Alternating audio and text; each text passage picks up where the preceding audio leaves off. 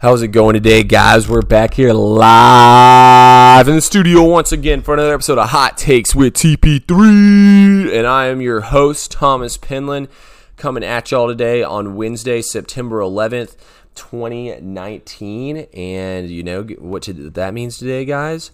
That it is the anniversary of the World Trade Center. But on top of all that, guys, it's a big day today. You know, me and Brett got that week one rundown for y'all and everything. Uh, had a pretty good week this week betting, turned everything around. Went uh, six three and one on college football, including one and zero oh on my max bets. NFL went two and one on max bets, and I'm currently um, seven and four on the NFL season, plus three point five units. I'm um, 15, 16, and 1 on college football. Almost got back to 500 negative 1.75 units, but we're going to fix all that this weekend, guys. But, you know, it was a rough week one of college football. Turned everything around this week. Had a great start to the NFL season. I'll look to keep building on that, but let's go ahead and take things over, guys. Brett's about to join me now, and we're going to get things going for y'all. Welcome back to the Role Player Podcast. I am your host and the role player, Brett Baker, and football is officially back we had two consecutive days of football. Actually, three consecutive days if you include Monday. Um, we had a Thursday game. It's back, and it feels great. Some wild things happened this weekend that weren't even hardly related to football. They were kind of off the field things. Antonio Brown, of course, traded to the New England Patriots. I mean, what in the hell Yesterday, it was also released that he had an entire sexual, what would you, sexual misconduct allegation on him by his personal trainer. Dude, this is hey, becoming the NBA. Though, did you did you read the like? Did you like read the report for the sexual thing? Yeah, she's definitely money. She's definitely coming for his money. Yeah, yeah, one hundred percent. I mean, it said that they had like a relationship and stuff. Like, I don't think that he'll be charged for any of it personally. I don't think that like, I don't think he's guilty personally. I Nonetheless, mean, though, sure, but it said it said that they had a relationship. Like everything I read said that it prob you know probably won't happen. Nonetheless, though, it's just one more thing. I mean, it's it, Antonio Brown has flipped the NBA into the NFL, or the NFL into the NBA rather. I mean, it's just so yeah. dramatic. There's you cannot possibly imagine this situation two weeks ago. If you told right, me two me weeks ago that Antonio Brown was going to be on the New England Patriots, I would have probably punched you in the face out of just anger. Yeah, I would have told you to never try to talk sports with me again if you had told me something like that. But think about this. This is a wild theory that I kind of came up with the other night. So not saying this is true or anything, but think about this. So, obviously, the NBA has the stars have grown bigger than they have grown in the uh, in the NFL. You know, the players make more money, wait, they get wait, more you know wait. publicity. They switch teams. Wait, what? Are you saying that Antonio Brown is an NFL plant planted by saying, the NFL? Yeah, just hear me out. Just hear me out. This so, is deep. What the NFL did was they got got Antonio Brown, one of the bigger personalities who kind of you know acted up in the offseason and brought a lot of attention to himself through his comments and everything. They put him on LeBron Share the Shot, brought a lot of attention to him. I mean, he dyed his mustache. He was all over social media. He was one of the most talked about topics on everything. He gets traded to the Raiders. They put the Raiders on hard knocks. Then what happens? His stories start coming out. Antonio Brown's feet, Antonio Brown's uh, helmet. You know, he's all over the news and everything. Everyone's tuning into hard knocks because they want to see what's going on in the Antonio Brown saga. Now, then all of a sudden, when the Hard Knocks is over, Antonio Brown goes to the Patriots and does all this through social media, making him the biggest and most talked about thing. I mean, Antonio Brown was trending over everything at all points in time throughout. Yeah. I mean, I'm not saying that it's actually like a thing that that could have happened and that the NFL did all this. Just I don't think it's the NFL to help build it. I mean, I personally don't think it is either, but I'm just saying, you know, it's a little food for thought to think about. You know, I mean, the NBA I, definitely surpassed the NFL, and you know, it's it's a uh, popularity. I mean, even Colin Cowherd was saying like, usually at this point in time, I'm talking about the NFL, but no, I'm still talking about NBA and NBA. You know, free agency so big and the playoffs and everything. You know, like has definitely gotten so big that the NFL's got to do something back, and they need stars like Antonio Brown and Odell Beckham. You know, they need NBA players in No, the NFL. I- well- the drip and all that. I just personally think that Antonio Brown is a attention whore. I mean, that is the best way to describe him. He cannot stop. It's honestly, I'm worried for him because he physically, it doesn't seem like he can physically stop craving attention. I mean, he has done everything that he can possibly do to get attention. And I'm very curious how it's going to play out with the Patriots. He might already be brainwashed. It's hard to say. I did, however, read one of those emails or text or whatever that he sent to his accuser. And by God, the grammatical incorrectness on these texts were absolutely appalling. It blew my mind. I couldn't even piece it together. It was like when somebody like puts those like typo messages that are purposely typoed and you Yeah. can like read what it means, but you're like, you don't know how. Mm-hmm. It was, dude, it was pathetic. I wish I could find it. Yeah, no, I mean, it, it just feels like every single time that something happens in the Antonio Brown saga, that there's just something new every single time. You know, it feels like, all right, finally, like everything's going to chill out. He's on the Patriots. Like, we don't have to hear about him. And then now this pops up. You know, it's like he does anything and everything to stay in the news. Look, I think ultimately, football wise, Antonio Brown to the Patriots makes the Patriots the clear cut favorite, you know, to win the Super Bowl, makes the best team in the league. That defense was absolutely dominant against the Steelers. I mean, Belichick and Brady had been raving about how good the defense it is throughout. I mean, they're so talented on that side of the ball. They also- you go look at the They also put up 33 points without Antonio Brown on the field against one of the better defenses in the AFC. And I mean, they did it with ease. It wasn't even a it wasn't even a challenge to them. It looked like they were playing in a college football game as a professional team. And I, granted, a lot of these teams did not look like themselves, so I'm not going to jump to any conclusions this fast. But the Patriots are easily the favorite. I mean, it's it is absolutely mind-boggling to imagine what this Patriots offense will look like with Antonio Brown on the field. Yeah, I mean, I can't. I can't even imagine. I don't think we'll see him much this week. I think they'll stay pretty vanilla against the Dolphins. Just Oh, honestly, you know, I think what you'll happened see to the him. Dolphins. I think Really? you'll see him I, I, I, because well, it's the we'll See Dolphins. him, but not like a, but not like a lot. You know, I don't think they're going to want to give away a lot of wrinkles and stuff. Plus, the Patriots have the most complex offense in the league. I don't think Antonio Brown's going to be able to pick up on it. You know, in one week. Also, I just want I to tell you I'm though, you don't need a complex offense to beat the Dolphins. You could pretty much just throw any basic route running package for him, and he is going to probably score a touchdown in 100 yards. No, I definitely agree with you on that. I mean, it's Antonio Brown's going to get 100 yards receiving in his sleep against the Dolphins. I'm just saying, like, I don't know how like ready and into the offense he's going to be we, this week. You know, I could definitely see them running, you know, a lot more basic offense and him not getting the ball as much just this week. I think they're going to try to save those wrinkles more. So, I mean, the Patriots schedule, if you go look at it, it's a joke. They basically play the every like if you counted out the five worst teams in the NFL, I'm pretty sure they play all five of them the next five weeks. So, I mean, it's basically a cakewalk for them this season. Yeah, and uh, I'm pretty sure that they are pretty much a lock to go 8 0. But to move on from the Patriots, because we have to talk about something that's happening right now, uh, even before we talk about Kellen Moore, although I really want to talk about Kellen Moore, like I really do. You know I do. But unfortunately, me and you have just sat here and watched. Well, there's two things that needs to be said. We're running our first morning podcast that we've ever ran, and it's off to a horrible start. We're not even 10 minutes in yet, and Team USA is going to lose to France in the FIBA Cup or in the FIBA World Cup. I mean, are you serious? France. On it. Honestly, it's ruining my morning. And you know what? I want to call it Gregg Popovich. Rudy Gobert's absolutely dominating us right now, and Brooke Lopez and Miles Turner are sitting on the bench. This is absolutely ridiculous. I mean, I don't think Pop knows what he's doing with the team at all. I think the way he uses the personnel is horrible. Also, I'm calling out every single player in America. Why the hell are y'all not playing and representing our country? This is y'all's fault. Ultimately, Kemba Walker's a scrub and just blew this game down the stretch for us. That's all I have to say. I'm not happy right now. No, I really do think that these players kind of took it for granted, thinking that they were just a shoe in for a gold medal.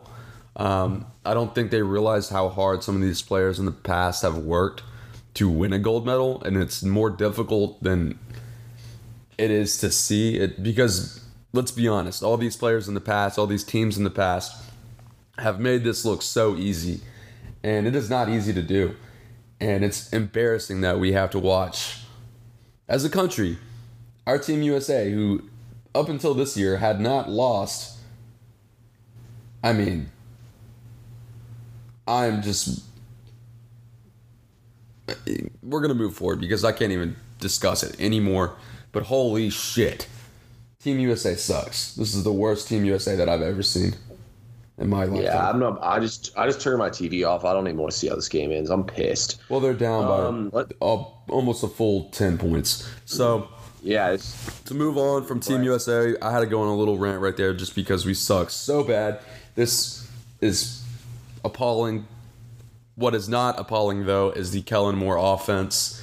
That thing looked like a well oiled machine marching down the Giants' whole entire field. I mean, dude, granted, it's the Giants, but they stood absolutely zero chance.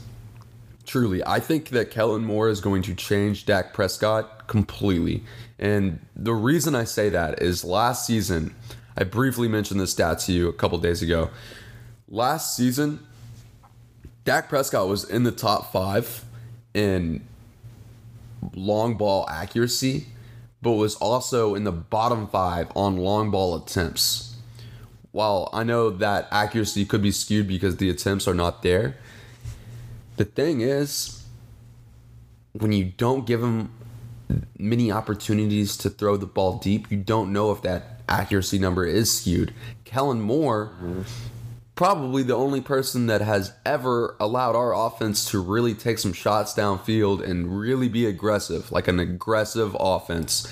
And it worked like a charm. Dak Prescott had 405 yards and four touchdowns and a perfect QB rating. We didn't even have to use Ezekiel Elliott, which is what you want to see because you don't want your running back to be worn down by the end of the season. Not to say that Zeke has ever been worn down by the end of the season, but this Kellen Moore is the best thing. This Kellen Moore addition as the offensive coordinator is the best thing that's happened to the Cowboys in years. I'm sticking to it. Also, Michael Gallup, also sticking to that. My fantasy sleeper of the year. Said it a while back. I think he might go for over 1,200, over 1,100 yards receiving just because this offense is so packed out with Randall Cobb, your Amari Coopers, your Jason Wittens, even that you really can't cover everybody. And I think that Michael Gallup has the speed and downfield threats to really, really make a difference and eclipse that 1,000 yard mark easily. He's already Yeah, a I tenth mean- of the way there. Yeah, no, I mean, I agree with you. Look, Kellen Moore played with these guys. He worked with them. He helped develop Dak Prescott. Nobody knows them as well as Kellen Moore does.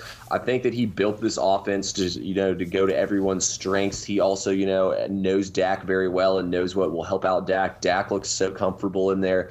He was throwing the ball around the field. Look, I will say this though, the offense looked great, but I think also part of it was the Giants being really bad. I think the Giants are probably the worst team in the NFL based off them and the Dolphins are one and two for the worst two teams based off what I saw on the field on Sunday. But I mean, regardless, what they did was very impressive, and I think the Dallas offense is going to be a force to be reckoned with. I think this is, like you said, you know, the best offense that I've seen Dallas have. Period. So nobody's going to want to play against them this season. It's going to be a tough task. Get march or to stop this team and take them off the field, and then on the opposite side of the ball, you got a great defense. So you know. I picked the Cowboys to be that one team to be like I said they're a fringe playoff team for me. I mean, them and the Eagles going to be a tough fight to win that division, but I honestly think both these teams, based off what I saw in Week One, are playoff teams. I don't like to overreact to anything I saw in Week One, but I mean, it's hard not to when you see an offense as impressive as the Kellen Moore offense. And I mean, as far as anything else goes, um, I was a little bit worried about the defensive side of the ball for the Dallas, but I think they were just, you know, installing a bend don't break type deal with the Giants, especially with Saquon back there. The only issue I'm having with Kellen Moore's offense is one of our biggest things that that our offense brings to the table is the ability to just control the clock and control the time of possession.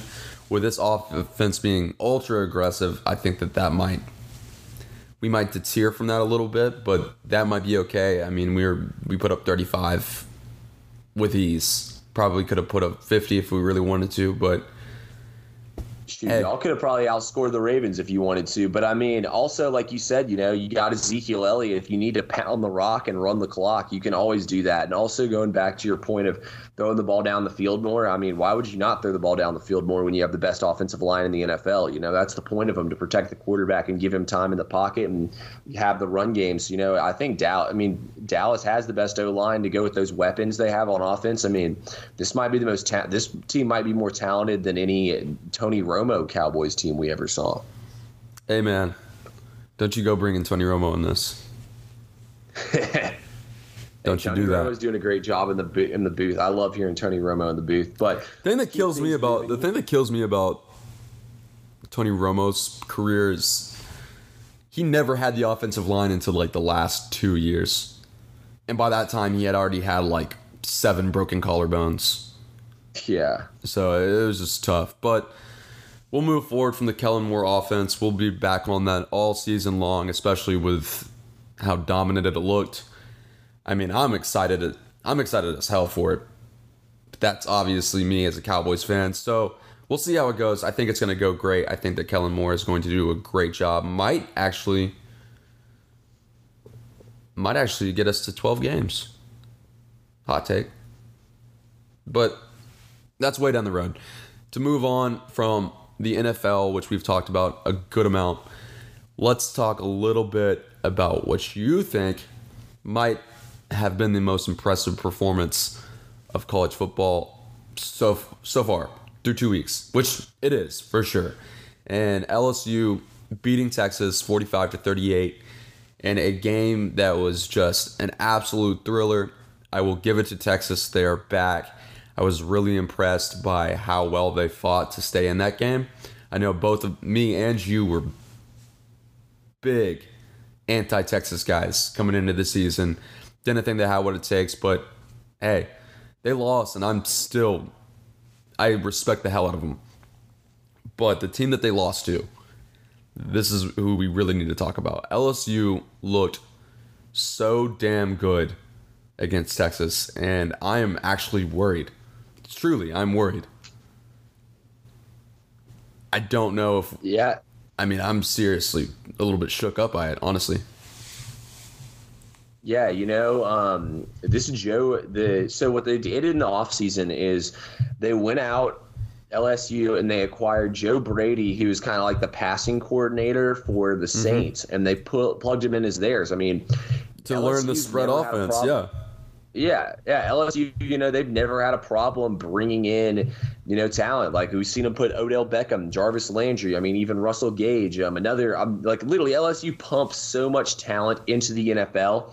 You know, you always sit there and you're like, wait, all these guys played at LSU. How the hell were they not winning national championships? You know, and I go look at this LSU team, man, and this just feels like that he finally, you know, they finally found that guy to put everything together. Coach O knew they needed something, and he went out and got the extra guy that they needed. And now look at this team. I mean, Joe Burrow threw for 474 yards or 71 yards and four touchdowns. This LSU offense looked absolutely unstoppable. This is the that was the most dominant I've ever seen them. You know, if they didn't have that offense, they straight up would have lost that game. Texas played a great game, and Texas was ready for everything they had, but you know, LSU was able to go in there and hang on and win that game. You know, Texas had every opportunity to win it. I was so impressed with LSU. I honestly think, look, I know that people don't like to overreact, but LSU is the most impressive win in college football right now. I would have moved him up till number one, but I mean, hey, that's just me. That is a big overreaction. Um, I get where what you're coming. though? I get where you're coming from because of the just general strength of schedule right now. But I don't think you can take away from play or teams like Alabama and Georgia who have but just who, beat the. Well, what has socks. Alabama and Georgia done this season? They've just slaughtered two trash teams. I wouldn't. I mean, hey, that's that's what. How can you hold that against them? I, I feel like you have to wait until you the can't hold it against them. LSU went out and scheduled Texas to play, and Georgia went out and scheduled Murray State, and Alabama scheduled Duke and uh, New Mexico State. I think you can hold that against them. Yeah, but I mean, the, the thing the thing is, LSU has a reason to schedule Texas this early in the season. They are ranked at they're ranked outside that top four. They have to get in there somehow. They have to prove themselves. Georgia and Alabama, they would prefer to have the easiest schedule possible until they get to the SEC championship because they feel like they're both talented enough. So it's obviously LSU is a good team. LSU can beat anybody ahead of them on any given night. And I think that to move them up is a little bit I see where you're coming from, but I just think that they're going to get their opportunity to move up. If they're one of the best teams in the nation, that will show, and they will get to the end of this season as a top seed if they are that good. And I'm very curious to see how this pans out. I know Texas looked great, but at the same time, it's only been two weeks of college football, and we don't really know what's in store for either of these teams. And I will say, LSU, it's kind of like the uh, LSU is kind of one of those teams that looks so good for 90% of the season and then comes out on that 10% and plays really poor during a given game and their season just gets washed. So, I mean, But Is LSU the best team in the like they have nation? this year? You know, huh? I uh, I would say yes as of right now. From what I've seen so far, I would put LSU as the number one team in the nation. They've played the hard. I mean, them and them and Clemson have out of all the top teams have played the biggest game, and they have both dominated in that game. Actually, I don't know if I'd put LSU over Clemson, but I would have them right there next to Clemson as one and two. But I mean, ultimately, they play at at um at uh, Alabama uh, in November on November 11th. So I mean, that's ultimately going to be the test of what the season is. You know, that's what the whole season's going to come down to for both these teams. And you know, I wouldn't be shocked if LSU went in there and pulled off an upset. You know, they've come so close so many times to beating Alabama. I feel like they're due. Yeah, and I'm I'm worried about Alabama because we've talked about it a couple times. Alabama is on this scary like they lost last year and got embarrassed on the national scale and now I feel like they're coming for people's throats. So we'll see. I don't know. I'm not to crown LSU as the best team in the nation right now because I do feel like there's other teams within the SEC that haven't done anything to prove that they're not the best teams in the nation. So until that we see a nice even spread of difficulty once, you know, the season progresses a little bit, then we can decide who the best team in the nation is. We're 2 weeks in. Although LSU I do think is one of the best teams in the nation and can beat any given team on any given night. I'm not crowning them with the best team yet. I think that there is a whole, you know, block of teams that could be on that first tier. So I'm Yeah, interested you know, to I definitely don't. Yeah, you know, I definitely don't disagree with you there. I'm just saying, you know, like I feel like the what the thing in college football is if you're going to go ahead and rank these teams so early in the season, why not go ahead and put the teams that have the big wins up higher in the rankings and pass over these other teams? And you know, at the end of the day, it all even itself out. You know, if if Alabama gets jumped in the rankings by LSU, you know, they play them later on the season Yeah. and they have plenty of chances, you know, to change that. So. Well, I mean, it is a vote every. It is a vote every week, and to be honest, LSU was not very far off getting that three spot over Georgia. They really weren't. I think it was like a forty something point uh, difference in their ranking um, on the AP top twenty five. I think that you know Clemson, Alabama, Georgia, LSU is probably about right right now, as of now, and then you have Oklahoma and Ohio State coming in. After that, it's going to be interesting. Georgia does play Notre Dame pretty soon. That'll be fun. I think that Georgia's going to beat the hell out of them, but that'll be fun. I agree with you on that. Georgia will definitely beat the hell out of them. Um, no, that definitely that definitely will be fun. I already got that one circled on the calendar. I can't wait to watch that. See, that's the kind of see Georgia's at least like Alabama, man. Like it's ridiculous, dude. How they're going out here and just playing all these trash teams. Last year they played Louisville. This year they play they play Duke. It's like you know what I mean. Like like if you're that good, go play somebody. Like look, I can't blame them for not, but at the same time, like we need these teams to be playing somebody you know who's going to challenge them. It's out of conference. It makes all of college football better. You know. I agree with you. Um, the thing is, Alabama is just one of these teams that, regardless of who they play in a given season, it's still going to be impossible to count them out. I mean, you do get to see them have to play. They have to play Tennessee, man. That's a big one. yeah. Yeah. Shout out Tennessee, I'm those poor bastards. you, but I knew you were joking. I knew you were joking about that one. yeah, they have to play oh. LSU though, and like we said in November, they also have to play Auburn on the last game of the season per usual. And yes, their schedule was easy. They had to play New Mexico State, which was absolutely pathetic. I did not like that choice, but hey, whatever. I mean, Alabama's Alabama. They're always going to be at the end of the season ready to go, primed to be in the playoffs. So we'll see. Hopefully, Auburn is not what I think they are, and I hope that they have a little bit more success than they have had in the past, at least, so that we do not have to play Alabama in the SEC championship. For the love of God, I'm so sick of losing to Alabama as a Georgia fan that I can't do it anymore. So we'll see. Something to keep an eye out on is college football in general is the SEC because we have now four teams in the top 10, I believe. No, five teams in the top 10. Yeah, I was gonna And um, yeah, it's going to be fun. SEC is going to be an absolute fun time to watch down the stretch towards the end of the season because that's when you start to see these top teams in that top 10 Uh-huh. play each other. So we'll see. I'm still waiting. I don't know how many teams will stick around in that top 10 until they get down to the end of the season, but we'll definitely see. So now is a better time than any time to start a power play, which we have not done in a while. So, you want me to lead in? We're both going to answer each of these six questions or six topics, rather. So, how do you want to do it? Do you want me to start? Do you want you to start? What's up?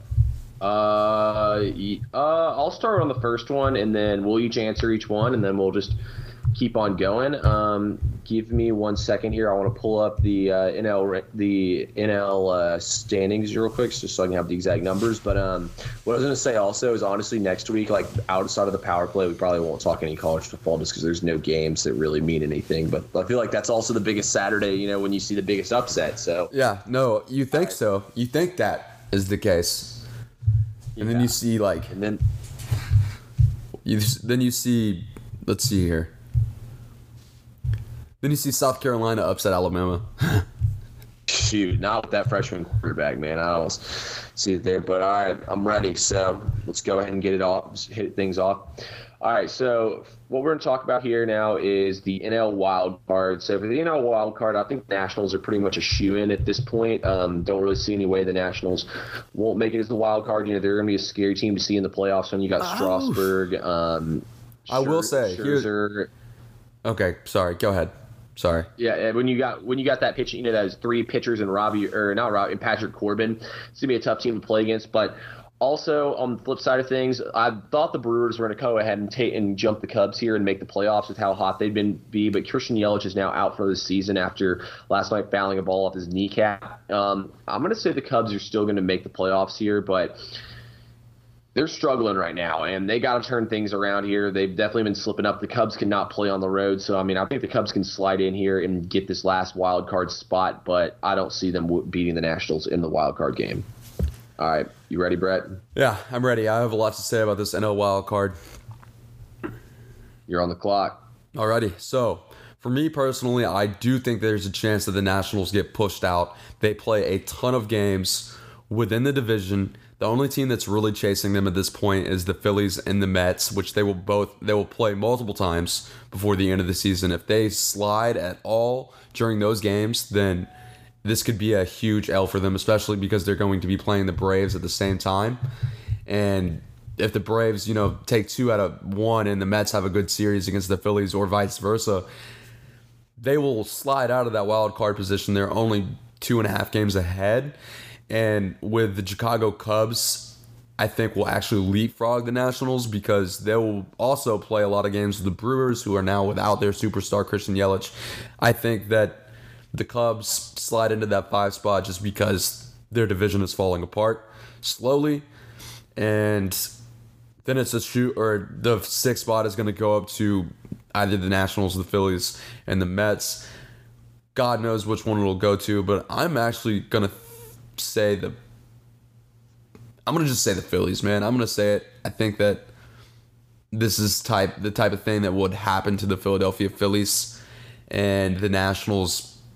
Honestly, they have to play the Braves more than anybody else, I believe. So, tough luck. Yeah, no, absolutely. I let you run over there a little bit, but not a big deal. I was know wondering when you were going to stop me, man. there. I was like, uh, No, no, I let you run over there a little bit. I knew you had a lot to say. It's it's not a big deal. All right, let's move now to the AL wild card, and you know what? I'll let you go again. AL wild card. Got you. Am I on the clock? You're on the clock. Fuck. Give me one second. All right, now Okay. are you ready? I'm ready. So with the AL wild card, I have been against the Tampa Bay Rays keeping themselves in the wild card. I can't justify it any longer. The Rays are going to take that fifth spot. They're a game and a half ahead right now. They don't seem to be slowing down. I keep on thinking they're going to slow down. They're 9 and 1 in their last 10. They're on a 6-game winning streak. I was wrong. I will admit it. I was wrong about the Tampa Bay Rays. That's my bad. As far as that six spot goes, the Athletics and the Cleveland Indians are the only two teams that have a chance right here. I think that the Cleveland Indians actually power through and get this six spot. They just had the Cavs' long-time announcer pass away. I think they're going to do it for uh, Fred McLeod. It's going to be a thriller, but Cleveland Indians is my pick.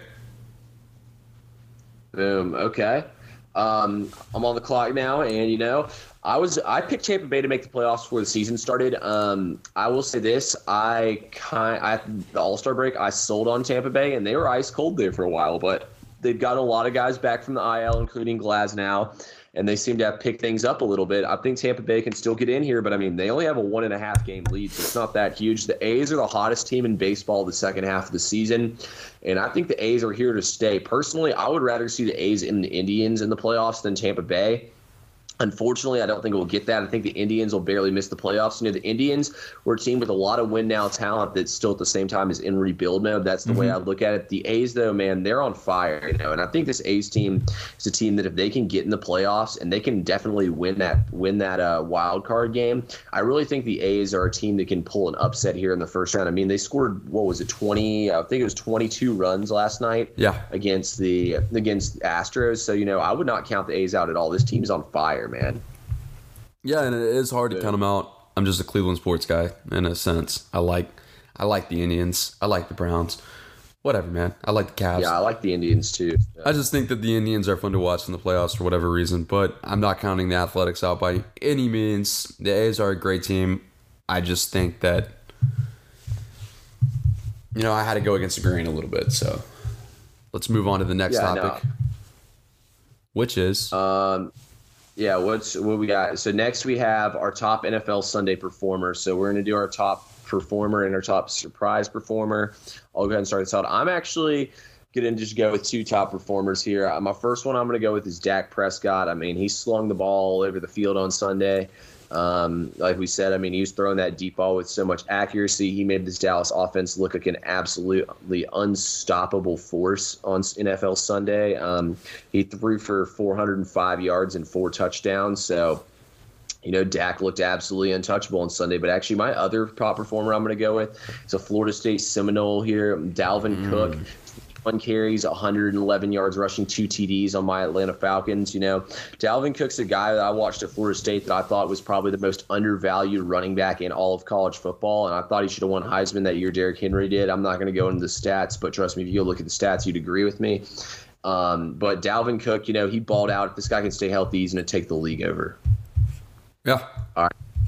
So my top performer of week one was Lamar Jackson. This is a guy that coming into the league, people said need to switch positions from quarterback to running back or wide receiver or whatever.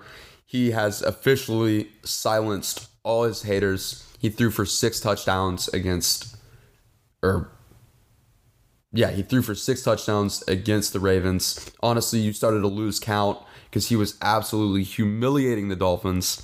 I don't even need to say much more about that. I think that he is going to be a great, great player in this league. He literally looked like Michael Vick out there throwing those long balls, and I'm I don't sling that comparison around lightly ever at all. My biggest surprise performer for me is going to come in the form of John Ross from the Cincinnati Bengals. This is a guy that most people had written off before the season started. He had a horrible first year. He came out with some big time energy, had seven receptions for 158 and two touchdowns.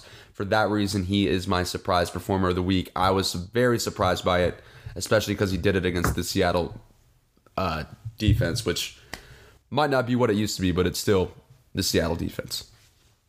Yeah, and he also changed his number, so you know I think that helped change up his mojo a little bit. But let's keep things moving here. We've gone a little long. Um, biggest disappointment from NFL Sunday. I'll start us off again here and go quick. Um, you know, I think there there's a lot of things to be disappointed in this NFL Sunday. I feel like there's a lot of teams that we thought would really, you know, kind of ball out here on NFL Sunday. But my most disappointing team, y'all, I know y'all thought I was going to say the Falcons, but I'm actually going to go with the Pittsburgh Steelers here. I mean, that offense looked like they never really got settled in. They didn't do anything. That was a game where I was very high on the Steelers and thought they were going to win that game outright as an underdog. Um, you know they they never got settled in and it looks like they never established the run. They didn't do anything on offense. I mean it was just absolutely pathetic and i'm sure all y'all that watched it i mean i after about after that first drive at halftime where they the second half where they kicked a field goal i was like all right this game's over. I'm done with it.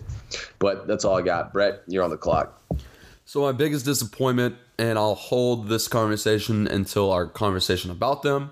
My biggest disappointment is definitely the browns but for the sake of this particular power play i will also say that my biggest disappointment was the Chicago Bears, who looked absolutely lost on Thursday night. They only scored three points against the Packers. Did not know what they were doing with the run packages. David Montgomery and Mike Davis split 11 carries, which is absolutely pathetic. In a one score game, you cannot have your quarterback throwing 45 fucking times. That is so That's stupid. Trubisky. Yeah. So that's all I got. Yeah, no, I yeah, no, I agree with you there. I actually wasn't disappointed in the Bears. I kind of expected that. But anyway, let's go now. I was disappointed in the play calling.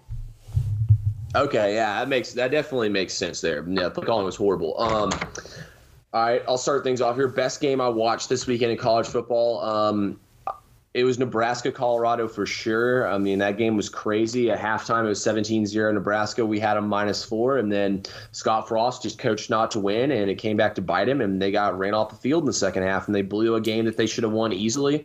I mean, hats off to Colorado. They never quit, they never gave up. You know, there were some wild plays. There was like a 96 yard flea flicker. I mean, to even yeah. have the balls to call a flea flicker where you're throwing out of your own end zone, I mean, that's a real ballsy play call.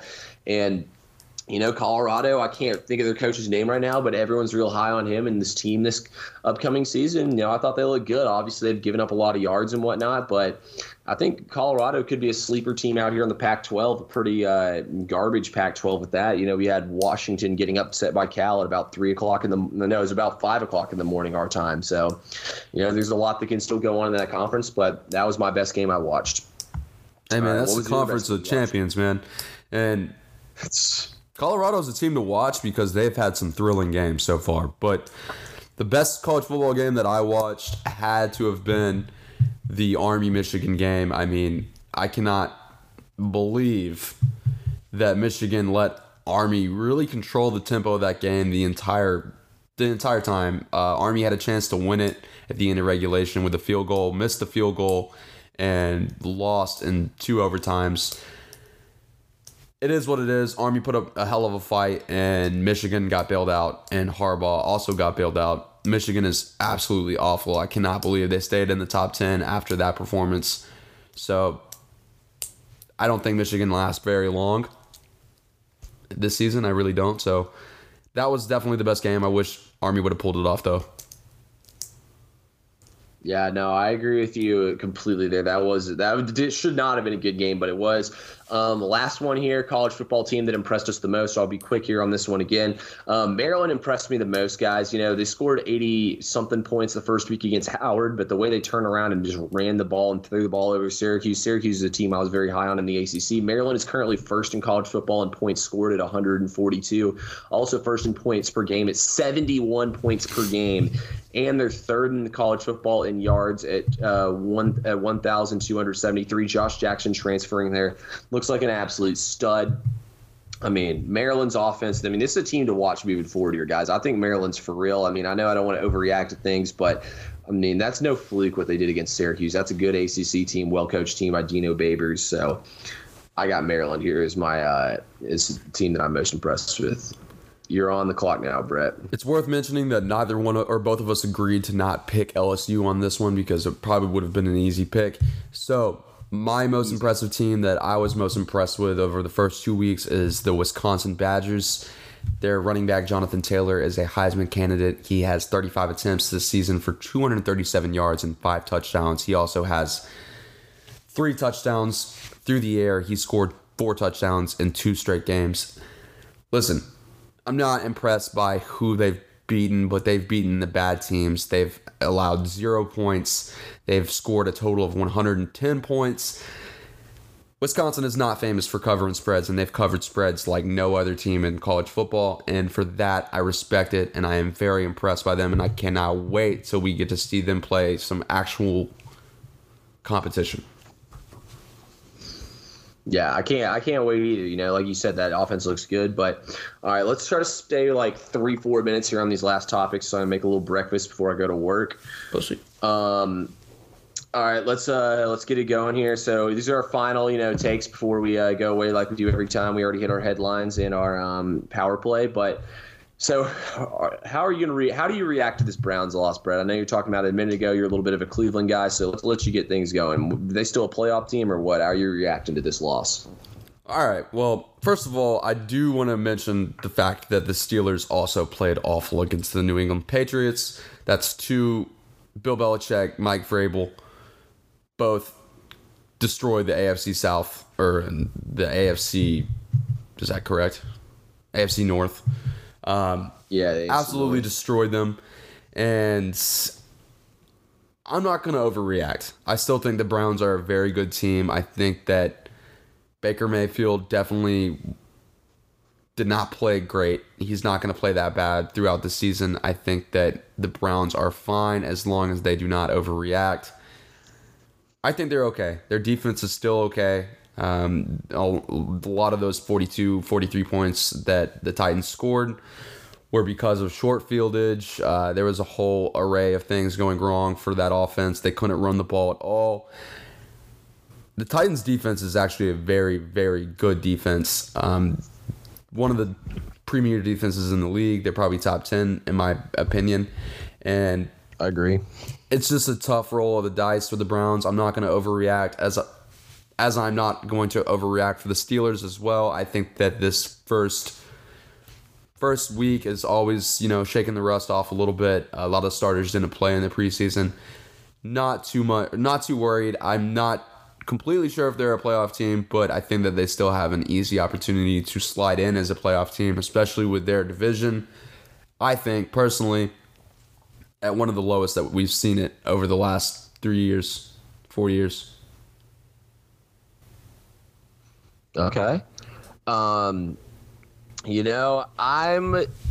It just, you know, it's kind of funny how the one year that we have expectations for the Browns that they come out and play like this. Um, you know, I, I said I thought the Browns would take a little while to come together as a team and to figure things out. I thought they had a rough schedule to start the season off. I was the Titans were one of my big bets this weekend, and I also had the Titans money line. So you know, I was kind of expecting that. Baker Mayfield though did apparently injure his throwing hand. We don't know how serious it is yet, so that is something to keep your eye out on. But. Mm-hmm. I'm going to agree with you. I'm not really going to overreact here. I still think the Browns are a good team, and I still think they can make the playoffs. I think they just got to figure things out. They got to be able to weather the storm. They got to stay positive. They got to not, not let this get them down. You know, you can't get too high. You can't get too low. It's a week to week league in the NFL. I personally think the Browns will be all right. I think they'll figure things out. You know, I think it was early in the season and whatnot. You know, the Browns are the Browns. They're always going to have have the things like this, and you know it's going to bring when you got Odell Beckham and Jarvis Landry, to being bad publicity. But this defense is absolutely stacked. They gave the Titans some gifts uh, with those pick sixes. That game should have been a lot closer than it was with those defensive scores. I think the Browns can still can still uh, have a great season and win these and make the playoffs. So Yeah, and uh, it is worth mentioning that this division, um, the AFC North, went only one and three on the weekend. Uh, that both the Browns and the Steelers lost by 30 points. The Bengals only lost by one point against the uh, Seattle Seahawks. But you never really do know with this division. I mean, they're only. It's not like it could have been much worse. Uh, they were able to escape it pretty much on level playing field with the rest of the division. So I think they're going to be fine. They're, it might take a second to get back into the swing of things, but I think Baker Mayfield is also going to be fine. I think this is a guy that is a gamer. I think this game might actually light a fire under to this team. So I think it might be exactly what they needed. Yeah, no, I definitely, I definitely think it's exactly what they needed—a little wake-up call. Um, let's move here now to our last topic. Before Staying within the AFC and- North. Yep, staying within the AFC North. And all right, the Ravens offense, I mean, put up 59 points, looked absolutely unstoppable. I'll start us out with this one here. Do we think it was the the Dolphins being that bad or the offense being that good? And you know, I'm gonna I'm gonna say it's a little bit of both. Look, I think that the Ravens came out, they took it to the Dolphins to start the game off. They wanted to get Lamar Jackson good looks throwing the ball, and you know he threw for five touchdowns in this game. And then, you know, if you're the Dolphins, you see Laremy Tunsil get traded. I mean, there was reports saying the locker room is going to riot if he was traded. And you know, I think the players really feel like this team is tanking. We've never really seen a team tank like this in the NFL. And you know, I think that caused the locker room and the players, you know, to kind of give up. They said, "Man, screw this! I want out of here." And the entire team, you know, football is not the kind of sport that you play where you know where you're tanking. Like you're putting your body on the line. You're trying to win a championship. You're not trying to tank. You know, that's not the sport for tanking like it is in basketball. And I think the players are like, "Man, screw this! I'm not risking myself to come out here and lose every single week." And I think the team honestly just gave up and let the you know and the Ravens are the Ravens see the thing about the Ravens is with this offense they run is that it's you know I think it'll get figured out more as the season goes on but I mean when they get leads it's hard to beat them because the way they run the football. They're going to be able to keep ball away from you and keep the lead. So keep your offense on the sideline. So I think the Ravens offense looks really good but I'm not going to buy the Ravens until it gets to about week 10 that's when I'll be ready to buy the Ravens hmm. All right. Well, to answer this question, the Miami Dolphins defense was absolutely pathetic. They were not able to do anything. Honestly, I do not blame players for asking to get traded from this team because they are wasting their career, which, in the long scheme of things, is pretty short when you think about it. This Dolphins team is probably the worst that we've ever seen a Dolphins team. The city of Miami is actually looking dismal right now, but that is beside the point.